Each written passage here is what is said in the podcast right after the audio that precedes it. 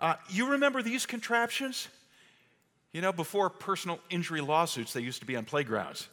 Uh, some of us called them teeter totters, some of us know them as seesaws, but they taught us as kids, they taught us about balance. I mean, there were other things on the playground you could do by yourself. You could swing by yourself, but you couldn't teeter totter by yourself. You needed somebody else and someone of roughly the same size to make this thing go up and down. Well, today, the theme of our study in God's Word is going to be balance. Balance. We're in the third and final week, three part series called The Gospel, Homosexuality, and the Church. First week of the series, we took a look at what the Bible says about homosexuality. Second week of the series, I interviewed a young man named Tyler who was open and honest, willing to tell us about what it's like to struggle with same sex attractions. Today, we're going back to the Bible to see what the Bible has to say about how we ought to treat people who identify themselves as gay. And the key is going to be balance. Two things we got to keep in balance. What are those two things? Well, you're going to find them in Ephesians 4, verse 15. So, would you take your Bible? Turn to Ephesians chapter 4. We're going to look at half a dozen key texts today.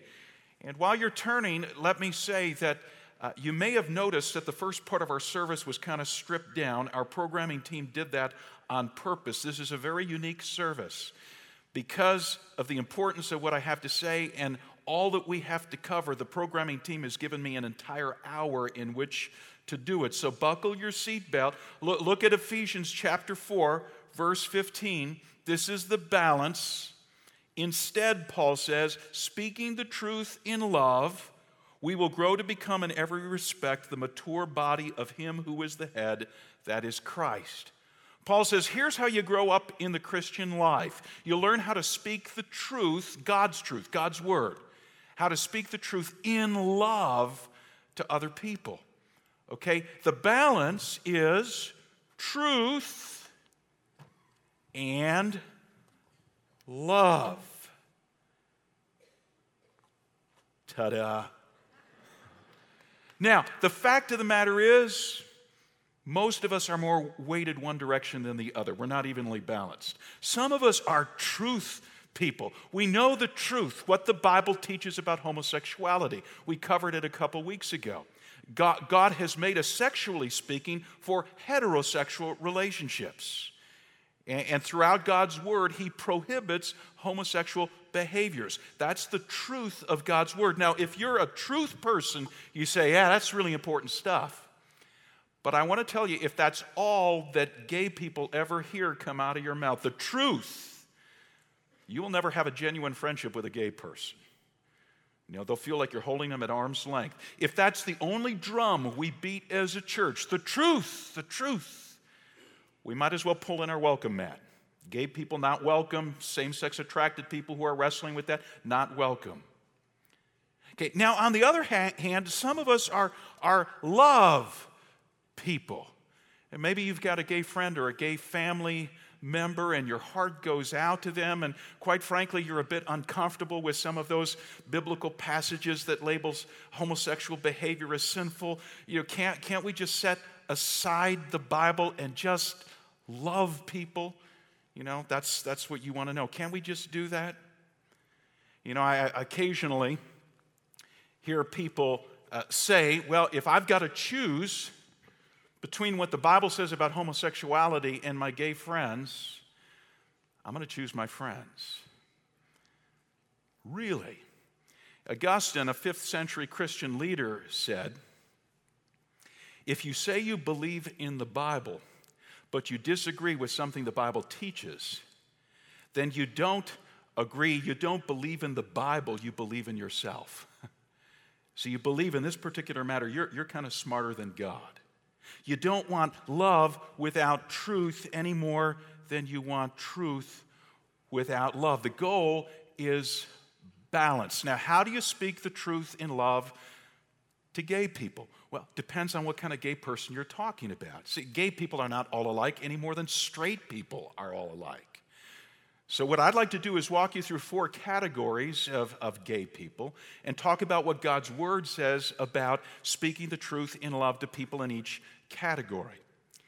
Let, let, let, me say before we dive into this, this is obviously a sermon aimed at straight people, how to treat those who identify themselves as gay. But if you identify yourself as gay or you struggle with same sex attraction, I hope you'll find something helpful here for yourself as well.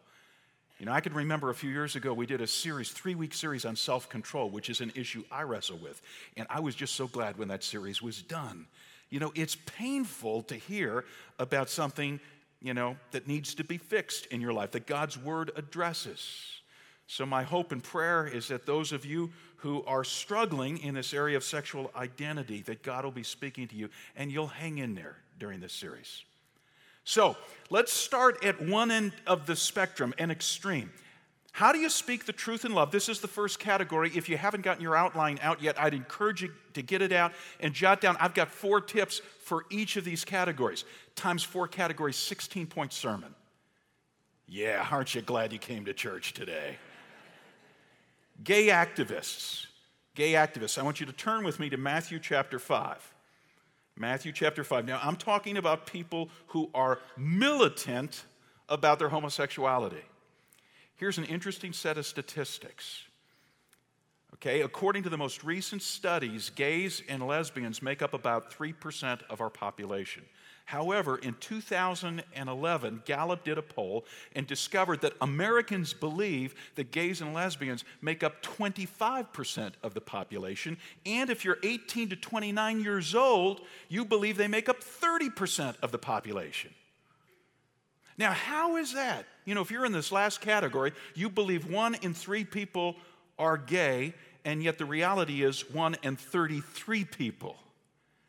How did this happen? Well, the way it happened is gay activists have done a really good job of promoting their agenda with, with the help of media.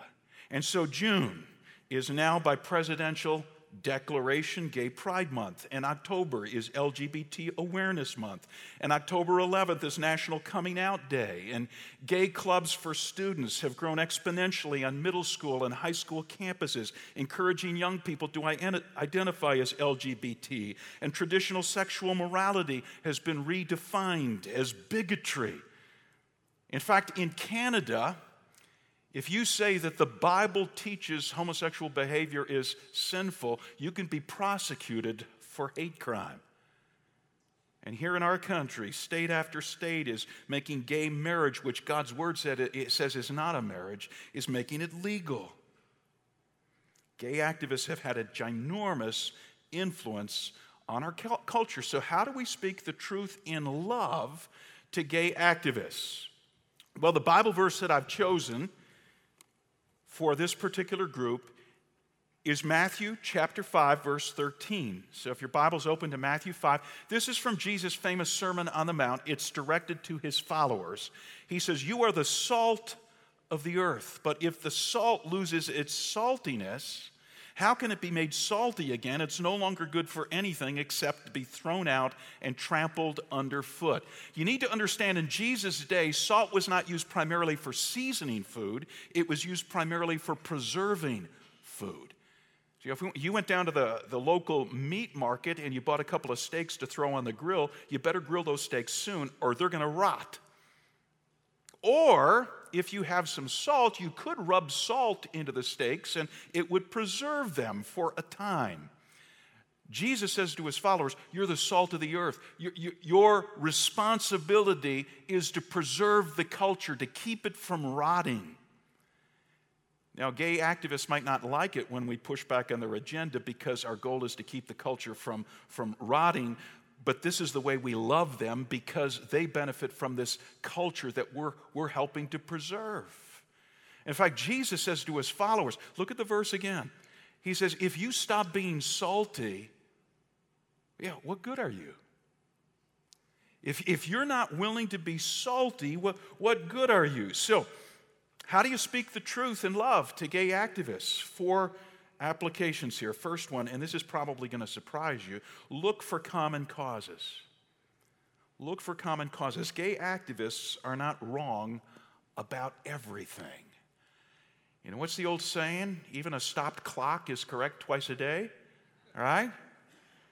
So, gay activists might be more inclined to listen to our perspective if we stopped vilifying them and searched for common ground. By the way, some of us probably need to do this with our president as well. You know, even though we disagree with him, it's not helpful to vilify him. Now, let me give you a couple of examples of what I'm talking about, looking for common ground. Bill Henson, whose story was told in the video before the sermon, is getting to be a friend of mine. Okay, he's been a guy I've consulted as I prepared for this series. Bill leads a ministry to the LGBT community in the Boston area. And one of his goals is to connect churches with the LGBT community and get them working together on things they could work together on, such as anti bullying campaigns. And there's a lot of bullying that goes on in school campuses. You know, suicide, teen suicide prevention campaigns. You know, get them working together. Give you another example Common Cause. Luis Palau is a world renowned evangelist along the lines of Billy Graham. His headquarters are in Portland, Oregon. Now, now, Portland is a city with a gay mayor, with a large LGBT community, and with a very negative view of Christ followers. So Luis Palau went to the mayor's office and he said, Mayor, you know, we Christ followers, we would lo- love to serve the city of Portland. How can we do that? And the mayor gave him some tasks, mostly helping the public schools, tutoring, cleaning up playgrounds, etc. So Palau went to church after church, recruited thousands of Christ followers to roll up their sleeves and serve. Much like what we do. You know, 800 plus Christ Community Church people a week ago were involved in our Super Second Saturday, serving the community. You have no idea what that does in changing the perception of people in the community about Christ followers. You know, they say that these days in the city of Portland, many gay activists, even though they disagree with Christ followers, see them as a vital part of the community. So you look for a common cause. Second, vote biblical values vote biblical values. Now, let me quickly say that I don't believe that every biblical value, every biblical moral ought to be protected by a corresponding law. And just because the Bible calls something sinful does not mean it should be illegal. Now, think about this for a moment, okay? Is lying a sin? Let's hear from you. Yes. Would you want to be fined every time you tell a lie? I don't think so. Okay? Is drunkenness wrong? According to Scripture, dead wrong.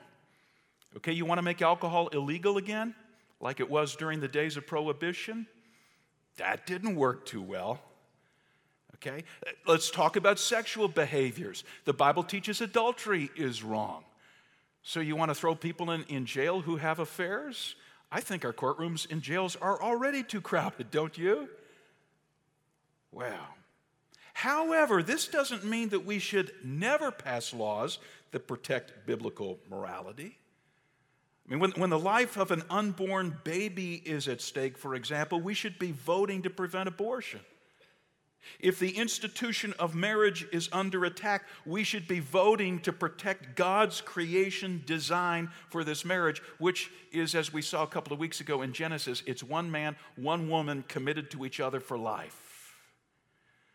You know, some people want, want to cast gay marriage as a civil rights issue. You know, if a guy wants to marry another guy, if a woman wants to marry another woman, it's their right. I even hear this, especially from younger Christ followers, 35 and younger. It's a civil right issue. No, it's not. It's, it's a God issue. Because God designed marriage. I think God has the right to define what a marriage is, which He does in His Word a definition that's reiterated by Jesus in the Gospels one man, one woman for life. God asks us to protect marriage in His Word. So vote biblical marriage. Vote biblical values across the board. It's the loving thing to do. Salty people make every effort to preserve things like biblical marriage because without God honoring marriages, our culture would rot. By the way, it's only fair to say it's only fair to say that heterosexual people have done more to destroy marriage than homosexual people ever have. Okay, divorce for unbiblical grounds, casual affairs, pornography, you know, guy and a gal living together who aren't married. Okay, we, if we're going to be salty, we got to start with ourselves. Third, how do you speak the truth in love to gay activists? Thirdly, respond graciously. Respond graciously. I was having dinner, Sue and I were having dinner with a couple friends of ours uh, a couple of months ago, and they asked me the question. They said, okay, if we're online, if we're on somebody's blog, and, and they're promoting gay marriage and they're bashing Christ followers for holding biblical values, should, should, should we push back? Should we respond to their rant? Okay, should we defend God's word? And uh, my response was, you know, I wouldn't. you know, my, my personal perception is when you go on a blog, oftentimes if someone's ranting, they're an angry person, and the comments are all angry responses. And I don't think you, you sway anybody's opinion who's angry and you just get angry yourself by engaging in the argument. And so this, this couple, dinner guests of ours, they, they, they said, well, follow up question. What about if it's not a blog? What if it's Facebook and it's somebody who's a friend of yours and they're promoting gay marriage and they're, and they're bashing Christ followers who hold biblical positions uh, on this? This has happened to us, they said. Should we respond? And I said, yeah, but not on Facebook, not publicly. You, you, know, if, if they've posted this on Facebook, then the next time you see them, say, Hey, I saw a recent posting of yours. I, I wonder if I could give you some p- feedback because I'm a Christ follower. Proverbs says, Proverbs 15:1, that a gentle answer turns aside wrath, but harsh words stir up anger. So you want to respond graciously. You know, if you can't respond graciously, if you can't respond without anger, my advice would be don't respond at all because your anger is not going to do anybody any good, least of all you. Fourthly, endure hostility. Endure hostility. Uh, Julea Ward is a grad student, was a grad student in the counseling program at Eastern Michigan University. She, w- she was asked in her master's program, she was asked to counsel a gay client and to affirm this person's gay relationship. And Julea said, I can't do that. I'm a Christ follower, but I would be happy to find another counselor for this person. She was expelled. She was kicked out of the grad program in counseling. Brendan Eich, you know about this one because it happened in the last month, co founder, CEO of Mozilla fired from his job. The founder of the company fired. What was his crime? He donated $1,000 six years ago to the support of Proposition 8 in California, which was a campaign to pr- protect biblical traditional marriage. Lost his job. I, I, could cite case after case like the two I've just mentioned. Even Bill Maher, the extremely liberal, pro gay talk show host and comedian, recently admitted he said, I think there is a gay mafia, and I think if you cross them, you do get whacked. I was having lunch with a friend of mine who, for almost 20 years, was the president of a Christian college. And he said to me, Jim, Christ followers got to get used to the fact that we're no longer the home team. You know, our, our values are not being applauded by people in the stands anymore. And he said, That's okay because Christ warned us if the world hates you, don't be surprised it hated me first. Now, he wasn't suggesting that we, we need to roll over and play dead. There may be times when we need to legally defend ourselves, our values, but friends, we often got we also got to prepare ourselves and we listen, we've got to prepare our kids to endure hostility and to do it with grace and to do it with patience because that's what Jesus would have us do. You know, if, if I had the time, I tell you in detail a story about a friend of mine. She's she was a freshman in a public high school this past year, wrote a paper in defense of traditional biblical marriage, and oh my goodness, did it hit the fan and what she had to endure. But her response, she was classy and she was loving in her response. I was so proud of her. We may have to endure hostility. Is that okay with you to follow Jesus, to endure hostility? Okay, let's look at a second group. Second group gay unbelievers. And I want you to turn with me to 1 Corinthians chapter 6. Okay, 1 Corinthians 6. I'm talking now about people who are gay. You meet them at work, you work alongside of them, you meet them at school. They make no claim to be followers of Jesus. You know, the scripture I've chosen is one that we looked at a couple of weeks ago when I interviewed Tyler. And I want to read it to you again. It's 1 Corinthians 6, beginning at verse 9. The Apostle Paul says, Do you not know that wrongdoers will not inherit the kingdom of God? Do not be deceived. Neither the sexually immoral, nor idolaters, nor adulterers, nor men who have sex with men, nor thieves, nor the greedy, nor drunkards, nor slanderers, nor swindlers will inherit the kingdom of God. And that's what some of you were, but you were washed. You were sanctified. You were justified in the name of the Lord Jesus Christ and by the Spirit of our God. Paul says, if you persist, listen, if you persist in sinful behaviors, and then he gives a sampling of what he's talking about. You know, it's just a sampling, it's not a comprehensive list, but it includes men who have sex with men, it includes homosexuality. Paul says, if you persist in sinful behaviors, you will not inherit the kingdom of God. You say, well, when I look at the list, like we're all in trouble. I mean, the list starts with wrongdoers. We've all done wrong. So we're all doomed. None of us gets to spend eternity with God. Well, Paul says, no, no, there's an alternative. You can be washed by Jesus Christ, you can be justified by Him. How do you do that? Well, it begins by owning up to your sin. It begins by calling your sin sin, recognizing it as sinful that it separates you from a holy God. Secondly, it means acknowledging that Christ's death on the cross took the penalty you deserve to pay. So you unplug from the giver of life, you do your own thing, and you die. But Christ took death in your place and is willing to give you forgiveness if you'll ask Him for it. And, and then lastly, it means asking Christ to come live on the inside and change those sinful behaviors so you could turn your back on sin and begin to follow Him. Now, what if you're unwilling to do that? What if you say, Well, I want forgiveness and I want to spend eternity with God, but I don't want to give up my sinful behavior, and I adamantly refuse to call it sin?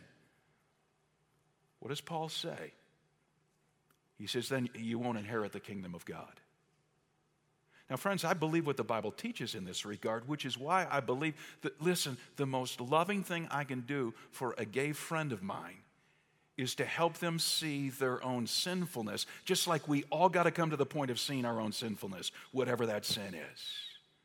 And recognizing Christ as their only hope, encouraging them to surrender their lives to Christ.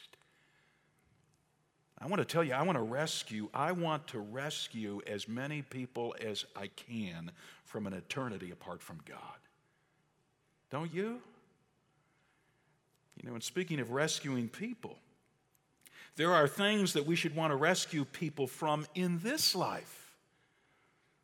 You know, when somebody says to me, you know, in order to show your love for gays, you need to affirm their gay lifestyle, I want to say in response, do you have any idea where that gay lifestyle often leads? I mean, the statistics are grim. Let me give you some statistics. And by the way, no, no matter what you read, the statistics are going to be a little different in one book or article than another, but they all are basically in the same ballpark. Three times, homosexuals are three times more likely to commit suicide than the general population, six times more for gay men. Between 25 and 33 percent of homosexual men and women are alcoholics. The national average for everybody is 7 percent. Homosexuals are seven times more likely to be addicted to drugs than heterosexuals. 94% of HIV cases among boys and young men aged 13 to 24 are li- linked to homosexual sex. Now, some pro-gay advocates, they tell us, well, the reason for these grim statistics is because our culture rejects gay people. They suffer. That's why they turn to alcohol or drugs or suicide. And the trouble with this argument, friends, is that if you go to a gay affirming country like Holland or a, a, U.S. gay affirming city like San Francisco, the statistics are pretty much the same. So, how is it loving? How is it loving to make no attempt to rescue people from the fate I just described? How is it just loving, loving to just affirm these kind of lifestyle choices? A recent study in Australia surveyed 2,500 sexually active homosexual men. 82% had had over 50 partners. Over 50 partners. You know, that promiscuity, that may disgust you, but let me tell you, if you're a Christ follower, it should break your heart. You know, we baptized a gay friend of mine at Christ Community Church a few years ago. Since then, he's died of AIDS related diseases. He'd been very promiscuous. But Christ rescued him. Christ rescued him for a few years here in this world and for eternity in the world to come. So, how do we speak the truth in love to gay unbelievers? First, pray for God to give you an LGBT friend. And I, I, mean this. Don't just wait for it to happen to you. Pray for it. Pray for it. God, give me a friend from this background. You know, Christ followers believe that homosexual behavior is sinful, but the Bible says that our fearless leader, Jesus, was a friend of greedy, dishonest tax collectors and notorious sinners. He did not condone their behavior. Read the Gospels. He got in people's face about their sin, but he was still their friend. I love the song, the old hymn that we sing frequently around here at Christ Community Church. We sang it a couple of weeks ago. Jesus, what a friend for sinners. Jesus, lover of my soul. I don't know about you, but as a sinner, I'm really glad that Jesus befriends sinners. Jesus, what a friend for sinners. Rosaria Butterfield, I've told you her story briefly before. Uh, Rosaria, Rosaria uh, her autobiography is called Secret Thoughts of an Unlikely Convert. Uh, we have it for sale at Resource. You know, she, she was living with her lesbian partner. She was teaching gay ideology as a PhD at Syracuse University. She was a gay activist. Okay, and she wanted to diss the Bible because of what the Bible says about homosexual behavior. She figured she better understand what the Bible's all about, so she called a local pastor, and he was wise enough to offer her not just answers, but to offer her friendship. He said, Why don't you come and have dinner with my, my wife and me? And Rosaria came, and a relationship, a friendship began. It was open, it was honest, it was gritty. And it took a while, but Rosaria eventually surrendered her life to Christ. Friendship. Second, ask good questions and listen to the responses. Okay, if a friend or family member tells you they're gay, first thing out of your mouth ought to be thank you for being so open with me. Wow, you know, I feel I feel honored that you would entrust something so personal assure them of your love, that you value your relationship with them, and then ask them questions. Know, not like you're interrogating them, not, not those kind of questions, but like you really want to hear, you really want to understand their story. how did you come to this realization about yourself? What's it been like with your family and your friends? How have they responded? I mean, is, is, has this been hard for you? And then listen listen and listen. James 1, verse 19 says, Everybody ought to be quick to listen, slow to speak, and slow to become angry. Third, leak your own faith story. Leak your own faith story. If you're ever going to get to the place in conversation with a gay friend where you can talk about their sin and their need for Jesus, then you got to be, be willing to talk about your sin and your need for Jesus. And even if you put your trust in Jesus years ago, surrendered as a child to Christ, there isn't a day that goes by that you're not aware of your sin and your need for Christ, right? Let that leak out. And here's something you need to understand about your gay friend's sinfulness. Listen. Okay, their gay behaviors may not be the biggest sin nor the first sin that God leads them to recognize in their lives.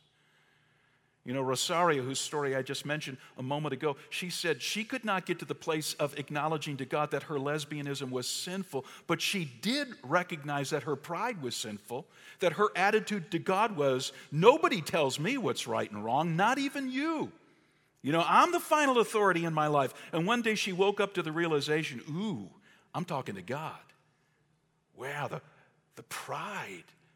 That's what she was convicted of pride. You know, I have a new friend.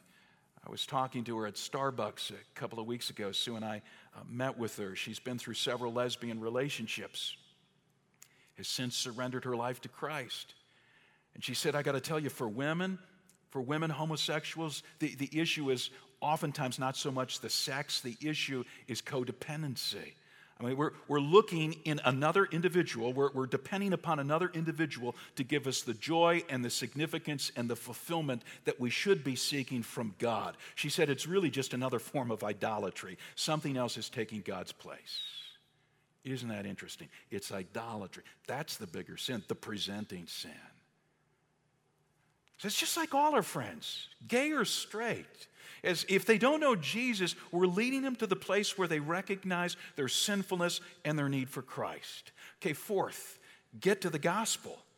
I mean, you, you got to get to the part about Jesus with them in conversation. Penn Teller, the famous illusionist and, and comedian who's also an avowed atheist, he was asked on one occasion, he said, Does it insult you when Christ followers tell you you need Jesus? And his response was, was videoed and it appeared on YouTube. The video became viral for a time. This was several years ago. And he, he said, No, I'm not insulted when a Christ follower tells me I need Jesus. In fact, if that's what they really believe, if they really believe I'm a sinner doomed without Christ, th- then I would ask, How much must they hate me if they keep that news from me? Isn't that interesting? If you really love your gay friend, you got to get around to the topic of sin and salvation and their need for a Savior because you don't want to missing out on the kingdom of God. You know, let, let me encourage you to get familiar with our little booklet, God's Good News. You could pick up as many copies as you want today, any of our campuses at the information counter. God's good news, because many of us are tongue tied when it comes to describing the gospel to a friend who doesn't know Jesus personally. We don't know what to say. And it's so easy to use this booklet because all you need is a good opening line. Something like, hey, you got five minutes for me to share with you something that's changed my life. And then you just read through the booklet. And if you're thinking, oh, that's so lame, that would never work. Sue told me a couple of weeks ago, comes home, she's all excited, had made a new friend, the conversation had turned to spiritual things. She reached in her purse, pulled out a God's Good News booklet, said, Can I go through this with you? They got to the prayer at the end. She read through the prayer and said, Now, does this describe what you'd like to do? And the friend said, Oh, I need this for my soul. And she prayed the prayer and surrendered to Christ. You know, got to get around, got to get around to the good news. Okay, how you holding up? You still with me? Okay, Bartlett, Blackberry Creek, DeKalb, I hope you're still hanging in there. We're to category number three. Okay, category number three. How do you speak the truth in love to gay lifestyle Christians? And I want you to turn with me to Matthew chapter 7. Matthew 7. Now, the reason I put the word Christians in quotation marks for this group is because the Bible teaches that a person may call themselves a Christian but if they have no intention of walking in obedience to Christ, the Bible says they're just fooling themselves. There are two Bible passages, passages that I want to look at for speaking the truth in love to this group. Okay, people who consider themselves to be Christians but are living a gay lifestyle. The first one is found in Matthew chapter 7, another excerpt from Jesus' famous Sermon on the Mount, beginning at verse 21. Jesus says, Not everyone who says to me, Lord, Lord, will enter the kingdom of heaven, but only the one, listen, who does the will of my Father who's in heaven. Now, many will say to me on that day, Lord, Lord, didn't we prophesy in your name? In your name, drive out demons? In your name, perform many miracles? I mean, we were gung ho Christ followers. Verse 23 Then I will tell them plainly, I never knew you. Away from me, you evil doers. Look again at verse 21, opening verse. Jesus says, Don't call me Lord. Don't call me Lord if you're not willing to obey my Father, do his will. And then he says much the same thing in the closing line of verse 23. He says, Jesus says, he will not allow evildoers into the kingdom of heaven. In the original Greek of this verse, the word evildoers is, is actually a phrase in Greek. Doers of lawlessness is the phrase. So God's word contains laws, God's laws. And if you have no intention of obeying those laws, if, if you feel you can just blow them off, lawlessness, Jesus says, then don't think that I'm your Lord and don't think you're getting into the kingdom of heaven. You know, person can't blow off God's law. Uh, two weeks ago, we learned one of those laws prohibits homosexual behavior. This law is clearly stated in the Old Testament book of Leviticus. It's repeated in the New Testament in the book of Romans and in other places as well. Don't think a person can blow off this law and have a genuine relationship with Jesus Christ or expect to get into the kingdom of God. Those are not my words. If that upsets you, please hear me. Those are not my words. That's the warning of Jesus. And he warns us because he loves us. Which brings me to the second scripture text I want to look at for speaking the truth in love to those who claim to be Christians, you know, but are engaged in homosexual behavior. And my guess is we all know somebody like that, maybe a family member even. Say, I'm a Christian. Okay, I want you to turn to Leviticus chapter 19. Leviticus 19, third book in from the beginning of your Bible. Have you ever heard anyone say, well, you, you can't tell someone they're wrong? Because the Bible says, I mean, Jesus said, don't judge others. You ever heard that? Okay, it's absolutely correct. Matthew 7, verse 1, Jesus says, Don't judge. But in its context, the judging Jesus is talking about is condescending, self righteous, judgment based on personal opinions. Look it up, the context. See, the same Jesus said elsewhere, John 7, verse 24, a verse that you, you don't hear people quote Stop judging by mere appearances, but instead judge correctly. Jesus says, judge correctly? Then, there may be times when judging is appropriate, when it's important to tell somebody what they're doing is wrong. You know, I, I was on the elliptical machine a couple of weeks ago at the health club watching a TV monitor. There was a, uh, an interview, a CNN interview between two guys. One, one was a Christ follower and the other a gay activist. And the CNN interviewer turned to the Christ follower and said, Is it true you, you, claim to love people, all people? And he said, Absolutely. That's what Christ has called me to do. And she said, Well, then, if you love this guy here and he wants to marry somebody else, you know, who's, who's same sex, another man, how can you tell him it's wrong? How can you try to prevent that? You, you say you love him. Now, I'm pumping away on the elliptical thinking to myself, I'm, I'm just appalled at the lack of logic in a person who makes it to CNN interview, you know, status. So, so if you love someone, it's inappropriate to ever tell them they're wrong about something. So if I love you, I can't say, you know, I, I wish you would stop smoking cigarettes because it's going to kill you. You know, or if I love you, I can't say, I wish you'd put an end to this affair at work because, dude, it's going to destroy your marriage. Or if I've got, if I hear you've got plans to rob the local bank, I can't say, don't do that, you might land up in jail. Come on, that's crazy. If I love you, I'm going to get in your face. Now, I want to take you to Leviticus chapter 19, a very familiar passage, but I want you to see two things that God's word puts side by side. Okay, verse 18, I want to pull one phrase out of the middle of the verse. Love your neighbor as yourself. Leviticus 19, 18. How many of you have ever heard that before? Yeah, everybody. Jesus quotes it in the New Testament. Says it's the second greatest commandment next to loving God.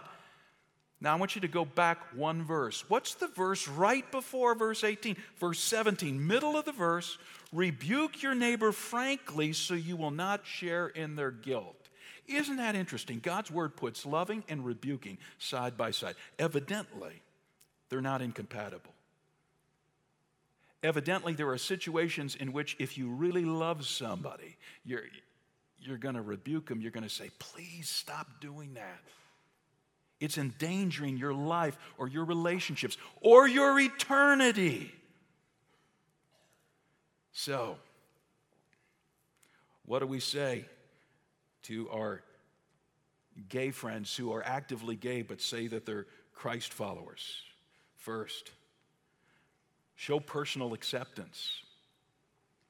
Show personal acceptance. You don't have to affirm their behavior, but you should affirm your acceptance of them as a person, as a friend, as a family member. I'll tell you, some gay friends will say to you, because I, you know, they've said it to me, well, you don't accept me as a person if you're not willing to affirm my gay behaviors, because they're an expression of who I am, they're my identity. You know, I don't agree with this assessment, and I'll tell you why in just a moment. But right now, all I want to say, I want to reiterate show personal acceptance. Okay, reach out in love, build a friendship, a relationship, share meals together. Moms, dads, you know, if one of your kids declares themselves to be gay, don't cut off the relationship, step it up. You know, I've had gay friends over on my back patio for a barbecue. They, they knew what I thought about their behavior, but they also knew they were my friends.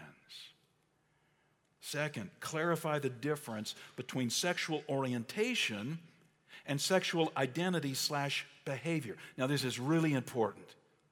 Okay, follow me carefully on this. Mark Yarhouse has got a PhD in psychology. He's the president of the Institute for the Study of Sexual Identity. So he knows a lot about this topic. He, he says that some people very early in life begin to experience same sex attractions. He says, now, if these same sex attractions become persistent, if they become regular, continuous, strong, you'll probably come to the conclusion that your orientation is gay. You have a homosexual orientation. Now, because Dr. Yarhouse is a Christ follower, he believes what we taught a couple of weeks ago in, in the Bible that this is not part of God's creation design. God did not make you gay. This is part of living in a fallen world. That's what we discovered from Scripture.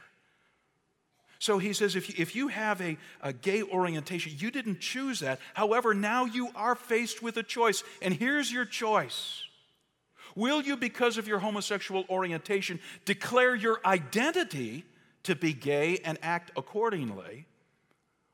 Or will you find your identity someplace else?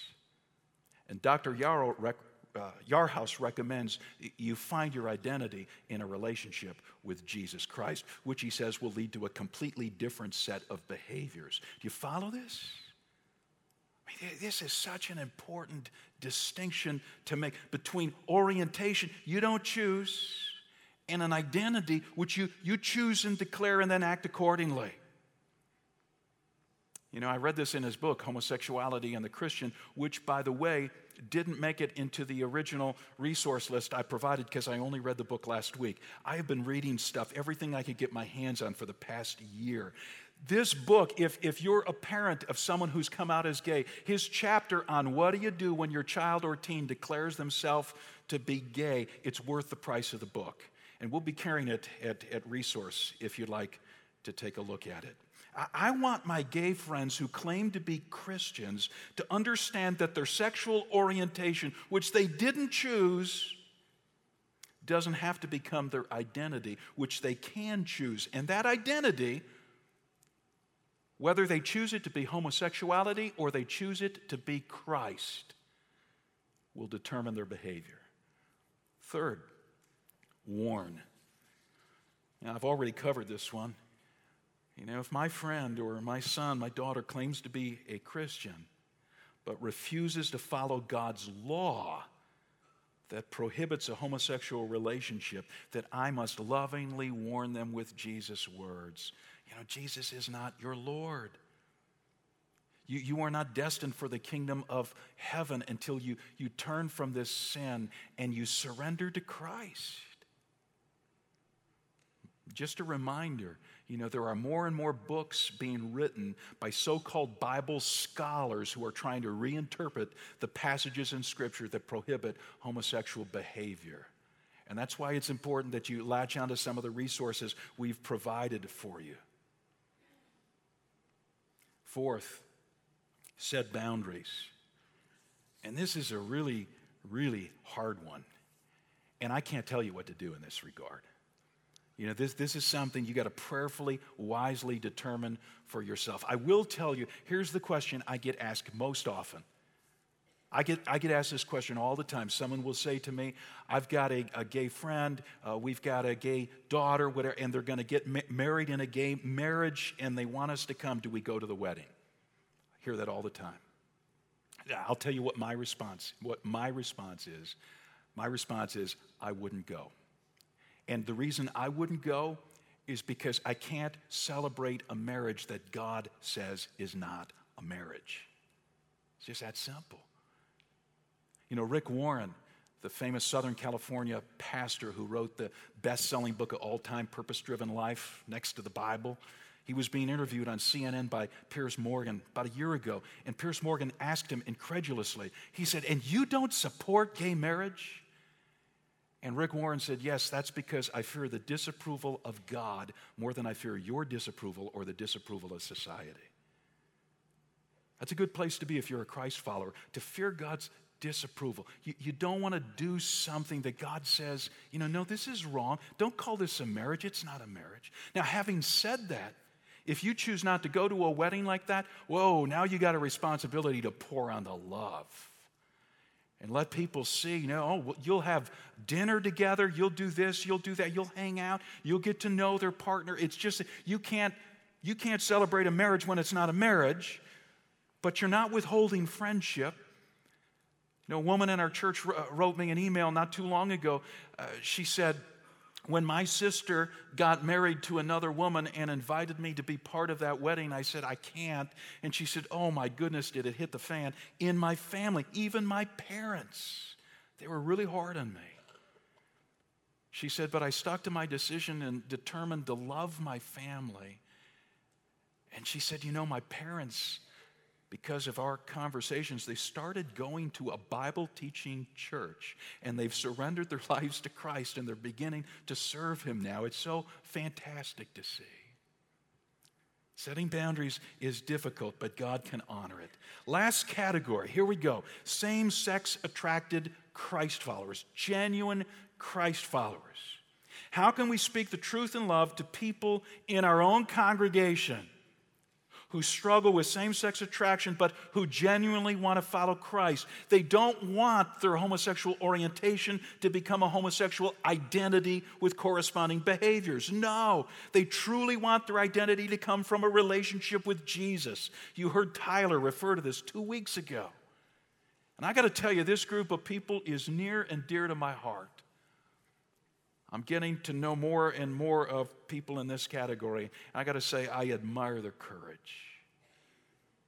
You know, for some of them, even after surrendering to Jesus, their orientation doesn't change, remains homosexual, the orientation. But they're determined not to act in disobedience to God, so they're committed to a pure single life. And they're finding it to be a life of fulfillment as they walk in obedience to Christ and others whose orientation doesn't change still find by God's grace in some cases that they're actually able to fall in love with a member of the opposite sex, get married, and have kids. That's Bill's story on the video before the sermon. Still wrestling with same sex attractions, but married. And, and then there are some it's a smaller group, but there are some who actually experience a change in their orientation. The longer they follow Jesus, the orientation actually changes from homosexual to heterosexual. So if you're in this group, same sex attracted Christ followers, let me tell you, I want to do everything I can to encourage you. I want Christ Community Church to be a place where you can flourish. So, how can we speak the truth in love to same sex attracted brothers and sisters? First, affirm their identity in Christ. I've already, already talked about this. We just got to keep reminding our same sex attracted brothers and sisters that homosexuality doesn't have to define you. Let your relationship with Jesus define you. By the way, those of us who are heterosexual, we ought to start modeling this ourselves. Because, truth be known, there are things in our lives that define us, that identify us as, you know, we're a mom, or we're defined by our profession, or by our golf handicap, or what, what and people need to see that we identify ourselves according to our relationship with Jesus. That's what's most important in our lives.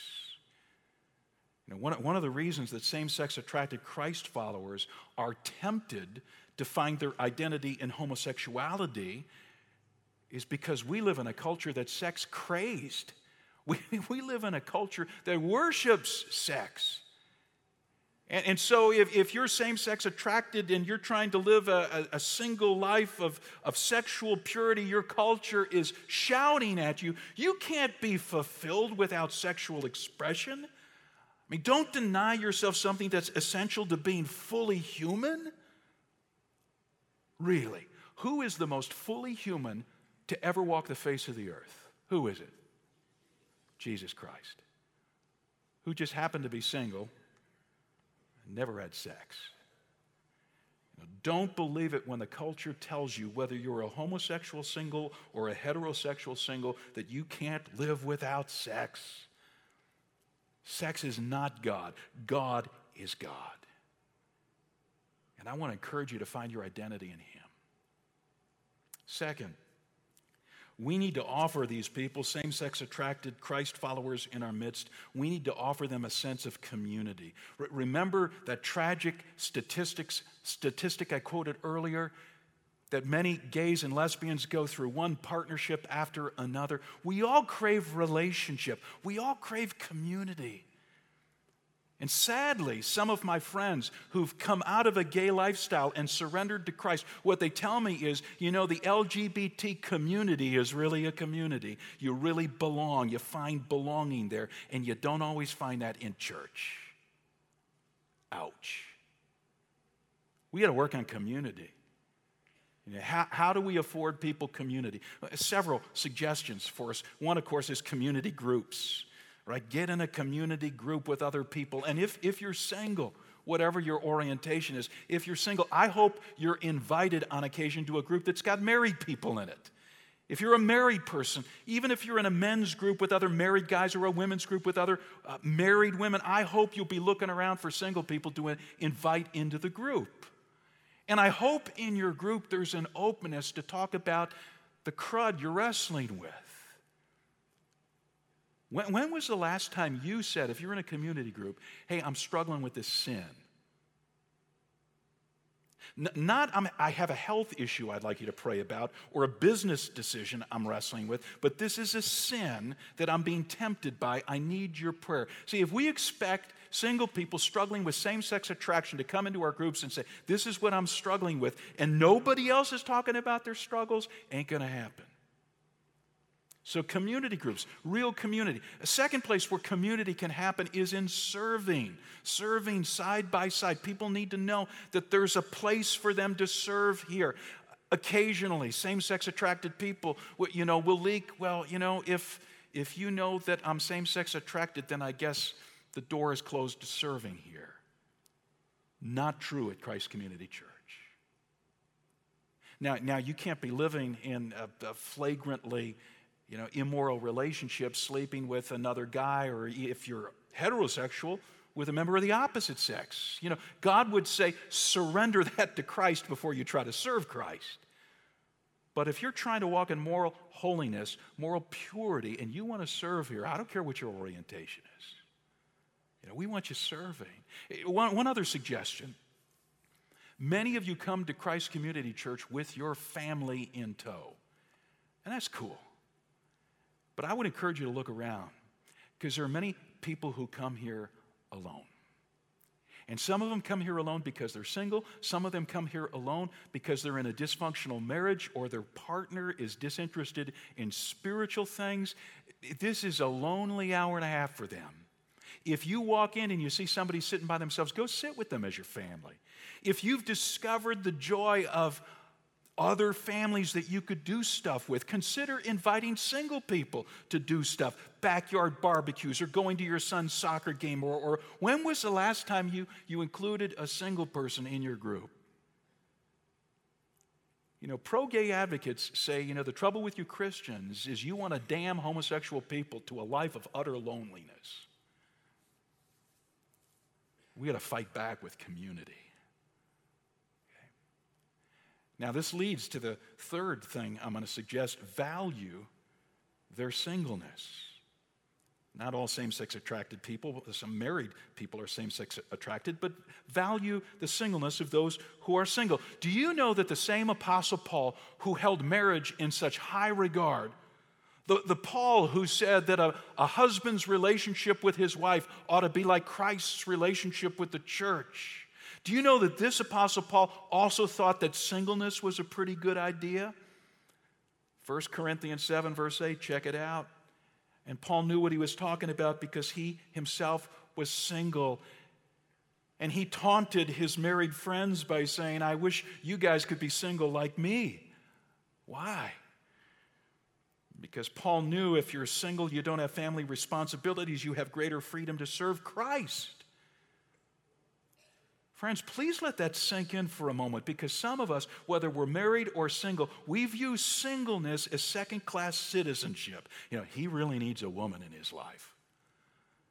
Or she's 32 and not married? Gee, wonder what's wrong with her. Really? You know, Paul saw singleness as a potential asset, a good thing. A friend of mine at Christ Community who's single recently wrote me an email. This was just a couple of weeks ago. And she said, You know, my culture is constantly telling me that I, I, ought to be looking for a romance that hopefully leads to a bazillion dollar wedding celebration and then a happily ever after married life with lots of kids. And she says, You know, I hear it in the songs, I see it in the movies. And unfortunately, when I come to church, it sometimes feels the same way. It's about couples, it's about families. You know, no wonder single people who are same sex attracted feel the need to couple up. See, if we're making it harder on them because we don't value singleness, we got to change. We got to start including single people in what we do. Fourth and finally, call them to discipleship. Call them to discipleship. And here's the Bible passage that I chose for speaking the truth in love to same sex attracted Christ followers. It's Luke chapter 9, verses 23 to 25. Jesus speaking, then he said to them all, Whoever wants to be my disciple must deny themselves and take up their cross daily and follow me.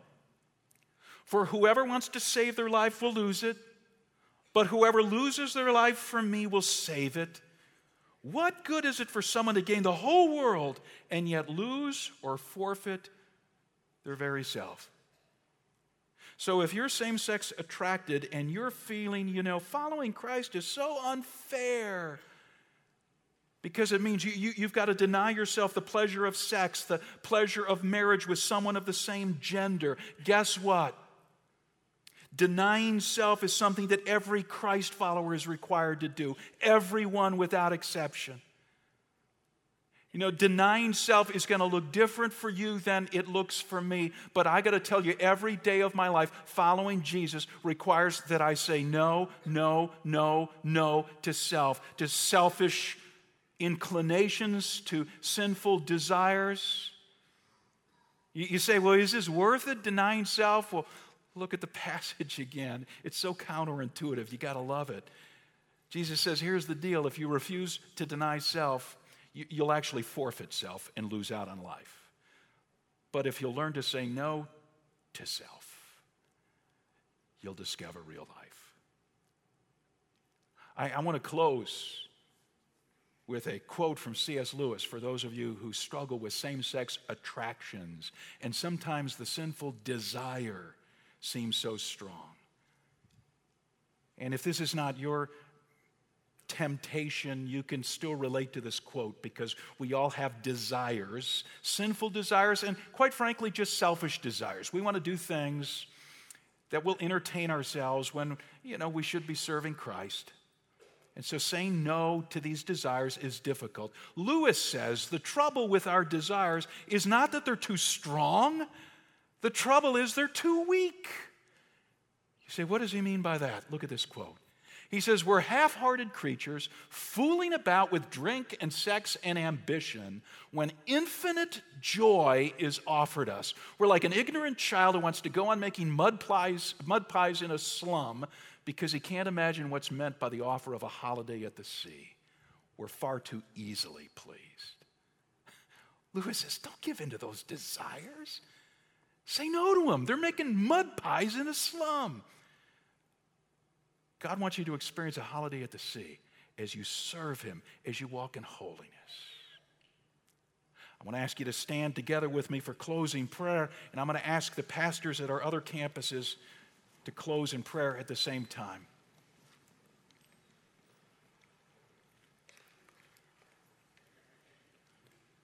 You just endured an hour of teaching from God's Word. yes. Yes. The, the good news is this week I start my summer study break, so you won't have to listen to me for a while. You'll have normal length sermons, okay? Thank you for your attentiveness. Thank you for your love for God's word. I could see it on your faces as I'm teaching you. Now, the hard part is how do we become the kind of Christ follower, the kind of church that we, we looked at today from God's word? So let me pray for you. God, I want to pray. I want to pray for those of us who are straight whose orientation is heterosexual, who are followers of Jesus, there's a lot here, a lot here to put into practice. Help us to remember it. Help us just to begin with that prayer God, give me an LGBT friend, someone I can love for Christ's sake. And then, God, I want to pray for my brothers and sisters here who struggle with same sex attractions. I want to pray that they find this to be a safe place, an encouraging place, a loving place, a welcome place. I want to pray for single people, God, that we would do a better job of including them in our circles. And then, God, I want to pray for those who've kind of put their foot down and they've said, No, no, I'm not going to call this sin. I'm going to persist in this same sex behavior. And I pray that you'd bring such a strong conviction